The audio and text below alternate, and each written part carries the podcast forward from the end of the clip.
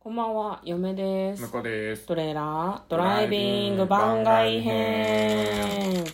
はい、始まりました。トレーラードライビング番外編。この番組は映画の予告編を見た嫁と婿の夫婦が内容を妄想していろいろお話していく番組となっております。運転中にお送りしているので安全運転でお願いします。はい、今日はですね、番外編ということで、映画の感想を言っていきたいと思います。はいネタバレありなので注意しましょはい。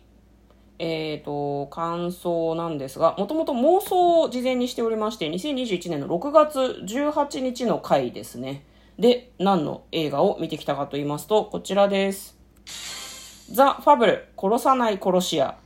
はい。う。はい。ね、私うっかり「ファブル2」って言ってしまいがちなんですけど「ザ・ファブル」プラス副題だけどんもともとあった「ザ・ファブル」の2ということですね、はい映画が原作の邦画になりますアクションがえ映画が原あ、作ごめんごめ漫画ん。から漫画が原作の邦画になります。ごめんごめんごめん。ナチュラルに間違えてたね。でまずですね、妄想の内容を復習したいんですけど、どんな内容でしたっけえっとですね、あの、堤さんがすげえ、あの、悪いやつっていう、そう いう、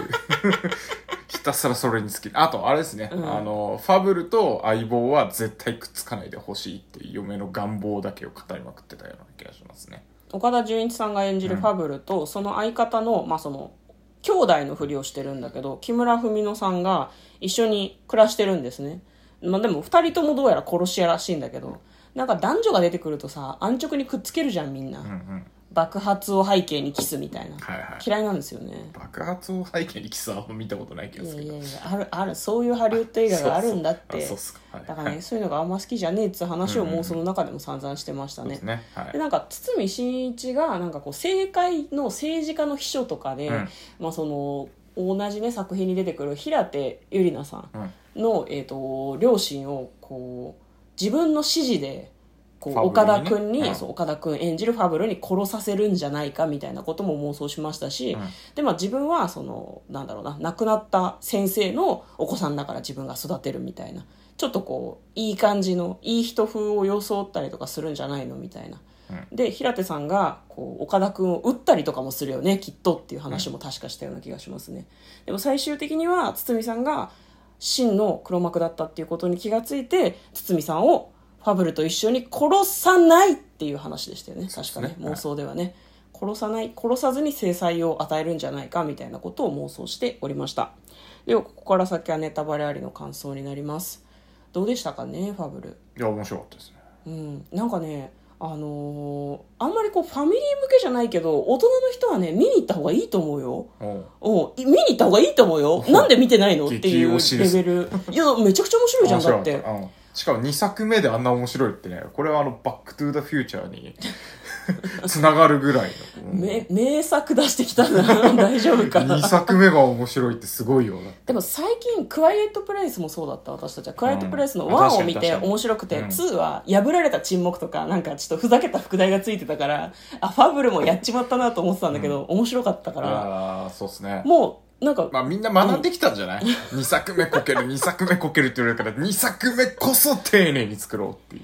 もしくは1を作ってる時に、うんこれ面白いから2もちゃんと三段つけて作ろうっていうまあ話があったのかもしれないね,、だって前作から2年ぐらいでうん次の作品が出てるから、うんまあ多分前作終わった時点でもう次作るつもりじゃないとなかなかこのペースで打てないですもんねそう岡田君も多分その、に人気がある俳優さんというかこうキャスティングを見てても、堤さんとかさ、うんふみのんとかもさ起用するのがなかなか難しそうじゃん、うんうんそういう人たちを全部キャスティングするの難しいだろうからもう1作ってる時点でなんか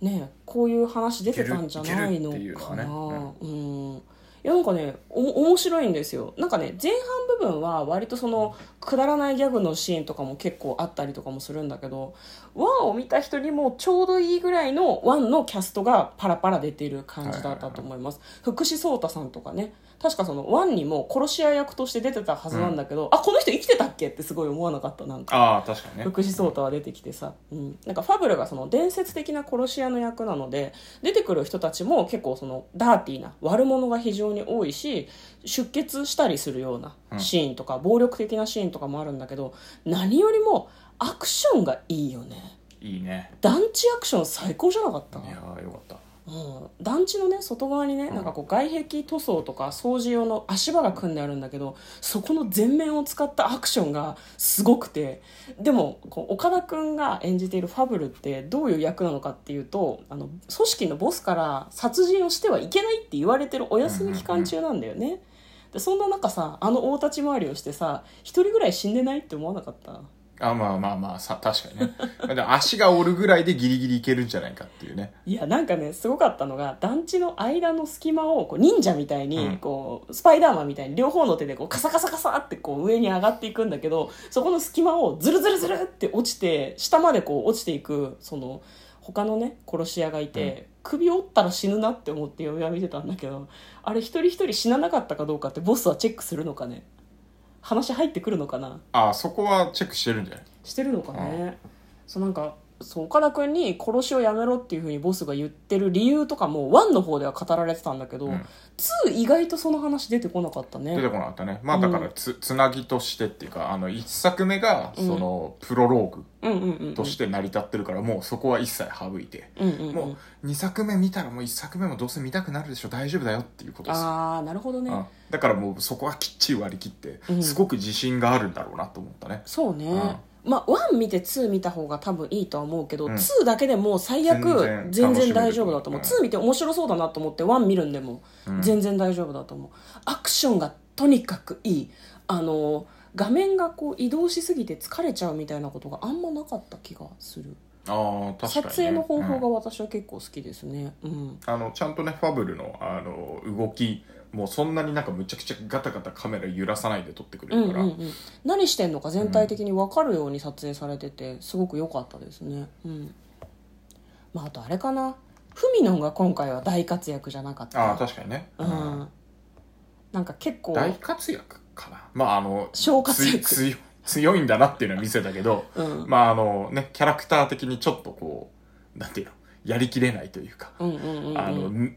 あのなんだ甘甘さがあるというかまあファブルほどではないんだなっていそうそうそう実力がね、うん、